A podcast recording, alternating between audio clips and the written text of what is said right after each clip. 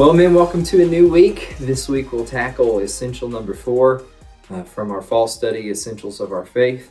Now, this essential is going to give us a 3D look at the life of a believer. What's true of those who are now found in Christ. It has past, present, and future dimensions all wrapped into one block of text. Um, it's taken almost exclusively from Ephesians 2, so we'll jump around a bit, but that's where we'll stay for the most part. So let's read our essential first and then we'll dive into it. Essential number four being estranged from God and condemned by our sinfulness, our salvation is wholly dependent upon the work of God's free grace. God credits his righteousness to those who put their faith in Christ alone for their salvation, thereby justifying them in his sight. Only such as are born of the Holy Spirit and receive Jesus Christ become children of God and heirs of eternal life. So, like I said, uh, this this is an expansion of Ephesians 2 with several other things lumped in, but you can see most of the things here. So let's also read now Ephesians 2, uh, verses 1 through 10. And you were dead in the trespasses and sins in which you once walked, following the course of this world, following the prince of the power of the air, the spirit that is now at work in the sons of disobedience, among whom we all once lived in the passions of our flesh carrying out the desires of the body and the mind, and were by nature children of wrath, like the rest of mankind. But God, being rich in mercy, because of the great love with which He loved us, even when we were dead in our trespasses, made us alive together with Christ. By grace you have been saved, and raised us up with Him and seated us with Him in the heavenly places in Christ Jesus, so that in the coming ages, we might show the immeasurable riches of his grace and kindness toward us in Jesus Christ. For by grace you have been saved through faith, and this is not of your own doing, it is the gift of God, not the result of works, so that no one may boast. For we are his workmanship, created in Christ Jesus for good works, which God prepared beforehand that we should walk in them.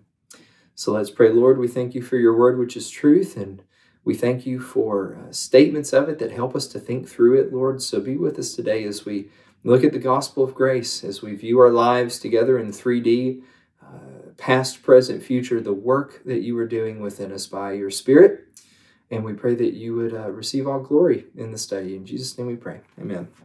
Okay, so this first dimension, uh, like I said, is the past dimension. Um, our essential starts out by saying essentially we're dead in our sin estranged from God, and that's exactly what Paul writes in Ephesians chapter 2. Um, like he says, we're dead in our trespasses and sins. Um, he makes the point to say we are dead, dead. We're not sick. We're not mortally wounded. We are dead. To drive the point home, he uses the Greek term necros, which is where we get our word necrotic. Um, there's nothing about a necrotic corpse that we would say could respond uh, positively to the commands of Christ. So, without his intervention, and that's exactly what we see here. Um, so, some of you, I'm sure, have heard the lifeboat analogy. We'll illustrate it with this. Um, it's often said that uh, salvation is like God reaching a hand out from a lifeboat to us as we reach our hand up, you know, pulling towards Him, each pulling towards each other. And uh, that's that's just not what the scriptures are teaching us here. Uh, a proper illustration from that analogy would be Christ in a lifeboat reaching down to the depths of the ocean and finding us there blue um, to the core or rotted all the way to the bone, and then breathing new life in us, pulling us up into the boat and sitting down and saying, Look what I've done for you. Um, deadness in sin is dead. It is not mortally wounded, it is necrotic. And that's exactly what Paul is teaching us here. So that's the start. That's the past for everybody born under Adam, born under sin. You began dead in your sin uh, apart from the regenerating work of the Spirit. And that's where the good news uh, starts after that is that in the present now, regenerated in the Spirit, we see the work of God. And that's the transition we have here in verse 5. We, we see from the past now to the present when uh, Paul writes these wonderful words. Look in verse 4. But God, being rich in mercy because of the great love with which he loved us. And this is the transition starting in verse 5 even when we were dead in our trespasses, He, God, made us alive together with Christ. By grace you have been saved. And then we see it again coming back in verse 8 For by grace you have been saved through faith. This is not of your own doing, right? It's not the hand reaching up, it's Christ reaching down. It's the gift of God, not a result of works, so that no one may boast.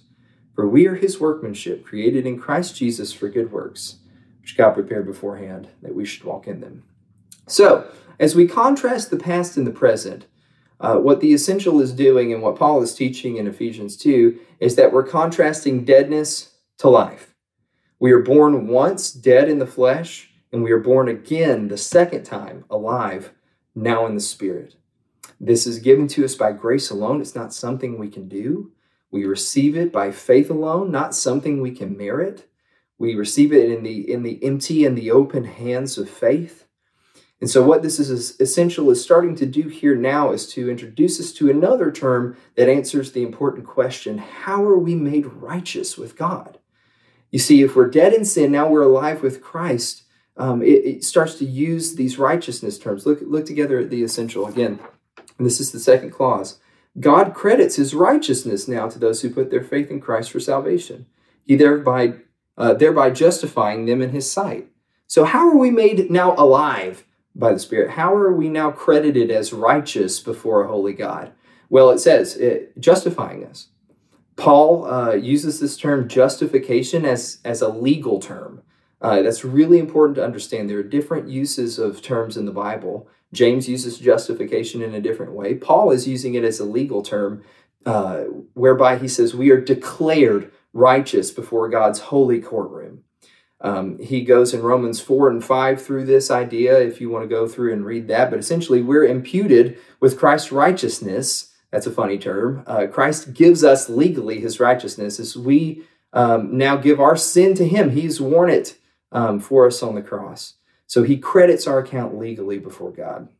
Matt Smethurst uses the illustration that uh, we stand before a holy God in his courtroom and he says, You are no longer going to the gallows. Um, you are free now to go. But that's not where it stops. Uh, there's the past dimension where we're dead, the present dimension where we are now alive with Christ, justified before Him. But there's also a future dimension too, that we are heirs with Him. Look at that last line of our essential. Only such as are born of the Holy Spirit and receive Jesus Christ become children of God and heirs of eternal life. And this is adoption language heirs, sons of God. We see Paul writing about this in Galatians 4 too.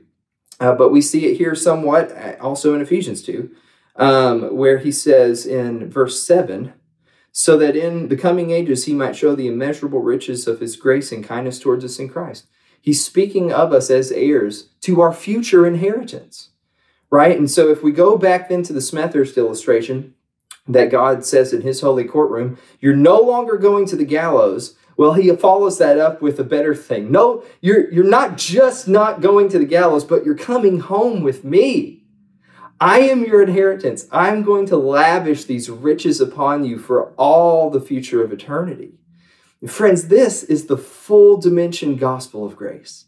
That we were dead, he made us alive, but he didn't just make us alive so that we could simply exist. He eternally seeks to lavish our great inheritance towards us in Christ. So, the application of these things is it changes everything for us because it creates a new posture of living.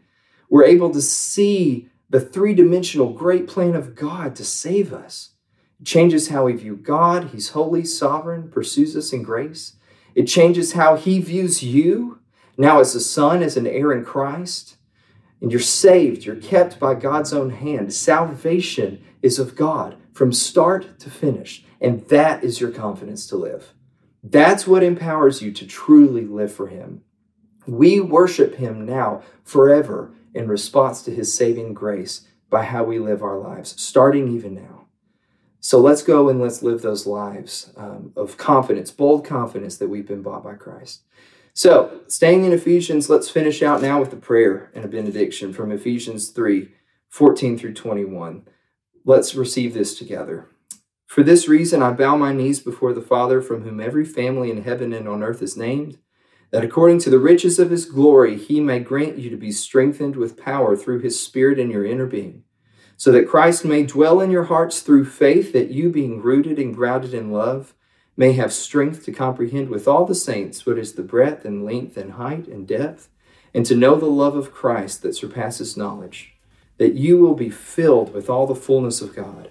And now to him who is able to do far more abundantly than all we ask or think, according to the power at work within us, to him be glory in the church and in Christ Jesus throughout all generations, forever and ever. Amen. Amen.